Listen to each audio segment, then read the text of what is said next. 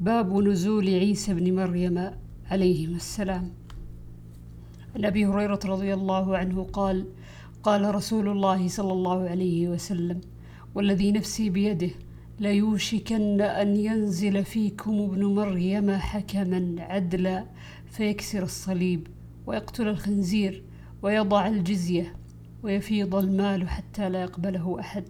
حتى تكون السجدة الواحدة خيرا من الدنيا وما فيها. ثم يقول أبو هريرة واقرأوا إن شئتم وإن من أهل الكتاب إلا ليؤمنن به قبل موته ويوم القيامة يكون عليهم شهيدا. عن أبي هريرة رضي الله عنه قال قال رسول الله صلى الله عليه وسلم كيف أنتم إذا نزل ابن مريم فيكم وإمامكم منكم؟ بسم الله الرحمن الرحيم باب ما ذكر عن بني إسرائيل عن ربعي بن حراش قال قال عقبة بن عمرو لحذيفة ألا تحدثنا ما سمعت من رسول الله صلى الله عليه وسلم قال إني سمعته يقول إن مع الدجال إذا خرج ماء ونارا فأما الذي يرى الناس أنها النار فماء بارد وأما الذي يرى الناس أنه ماء بارد فنار تحرق فمن أدرك منكم فليقع في الذي يرى أنها نار فإنه عذب بارد. قال حذيفة وسمعته يقول إن رجلا في من كان قبلكم أتاه الملك ليقبض روحه فقيل له هل عملت من خير؟ قال ما أعلم.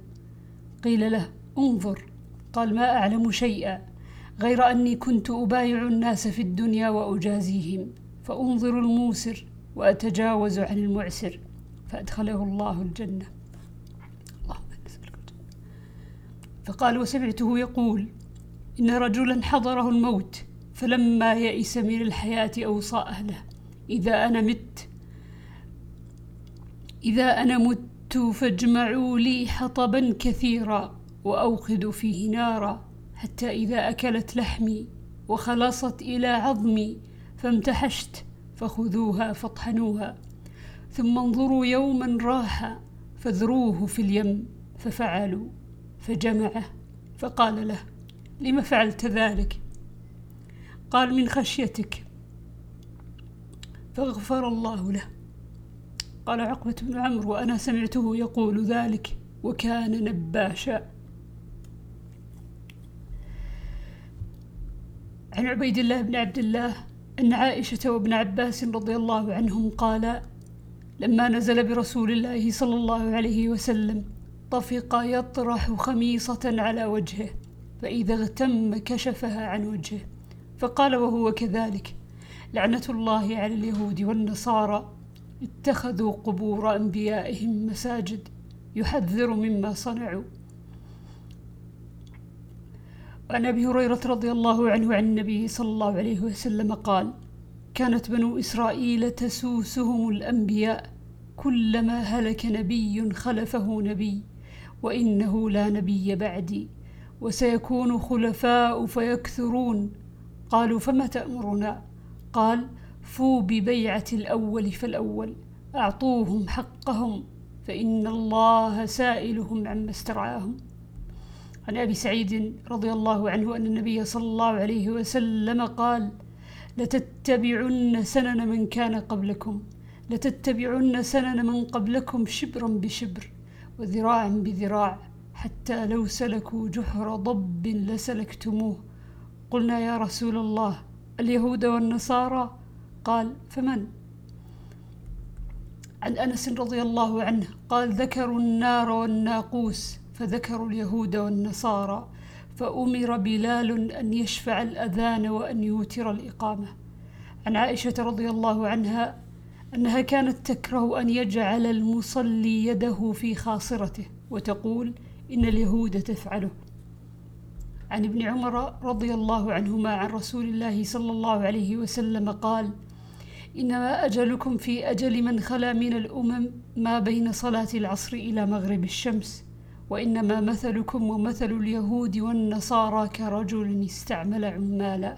فقال من يعمل لي إلى نصف النهار على قيراط قيراط؟ فعملت اليهود إلى نصف النهار على قيراط قيراط.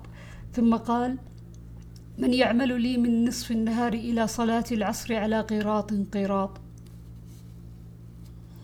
فعملت النصارى من نصف النهار إلى صلاة العصر على قيراط قيراط. ثم قال من يعمل لي من صلاة العصر إلى مغرب الشمس على قيراطين قيراطين. ألا؟ فأنتم الذين يعملون من صلاة العصر إلى مغرب الشمس على قيراطين قيراطين. ألا لكم الأجر مرتين؟ اللهم لك الحمد. فغضبت اليهود والنصارى فقالوا نحن أكثر عملا وأقل عطاء. قال الله هل ظلمتكم من حقكم شيئا؟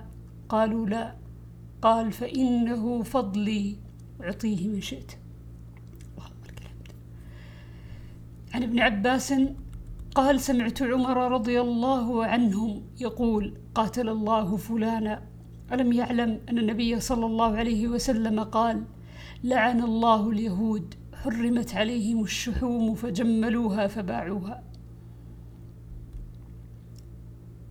عن عبد الله بن عمرو أن النبي صلى الله عليه وسلم قال بلغوا عني ولو آية وحدثوا عن بني إسرائيل ولا حرج ومن كذب علي متعمدا فليتبوأ مقعده من النار. عن أبي هريرة رضي الله عنه أن النبي صلى الله عليه وسلم قال إن اليهود والنصارى لا يصبغون فخالفوهم. عن, عن جندب بن عبد الله عن الحسن قال حدثنا جندب بن عبد الله في هذا المسجد وما نسينا منذ حدثنا وما نخشى أن يكون جندب كذب على رسول الله صلى الله عليه وسلم. قال قال رسول الله صلى الله عليه وسلم كان في من كان قبلكم رجل به جرح فجزع فأخذ سكينا فحز بها يده فما رقى الدم حتى مات. قال الله تعالى بادرني عبدي بنفسه حرمت عليه الجنة.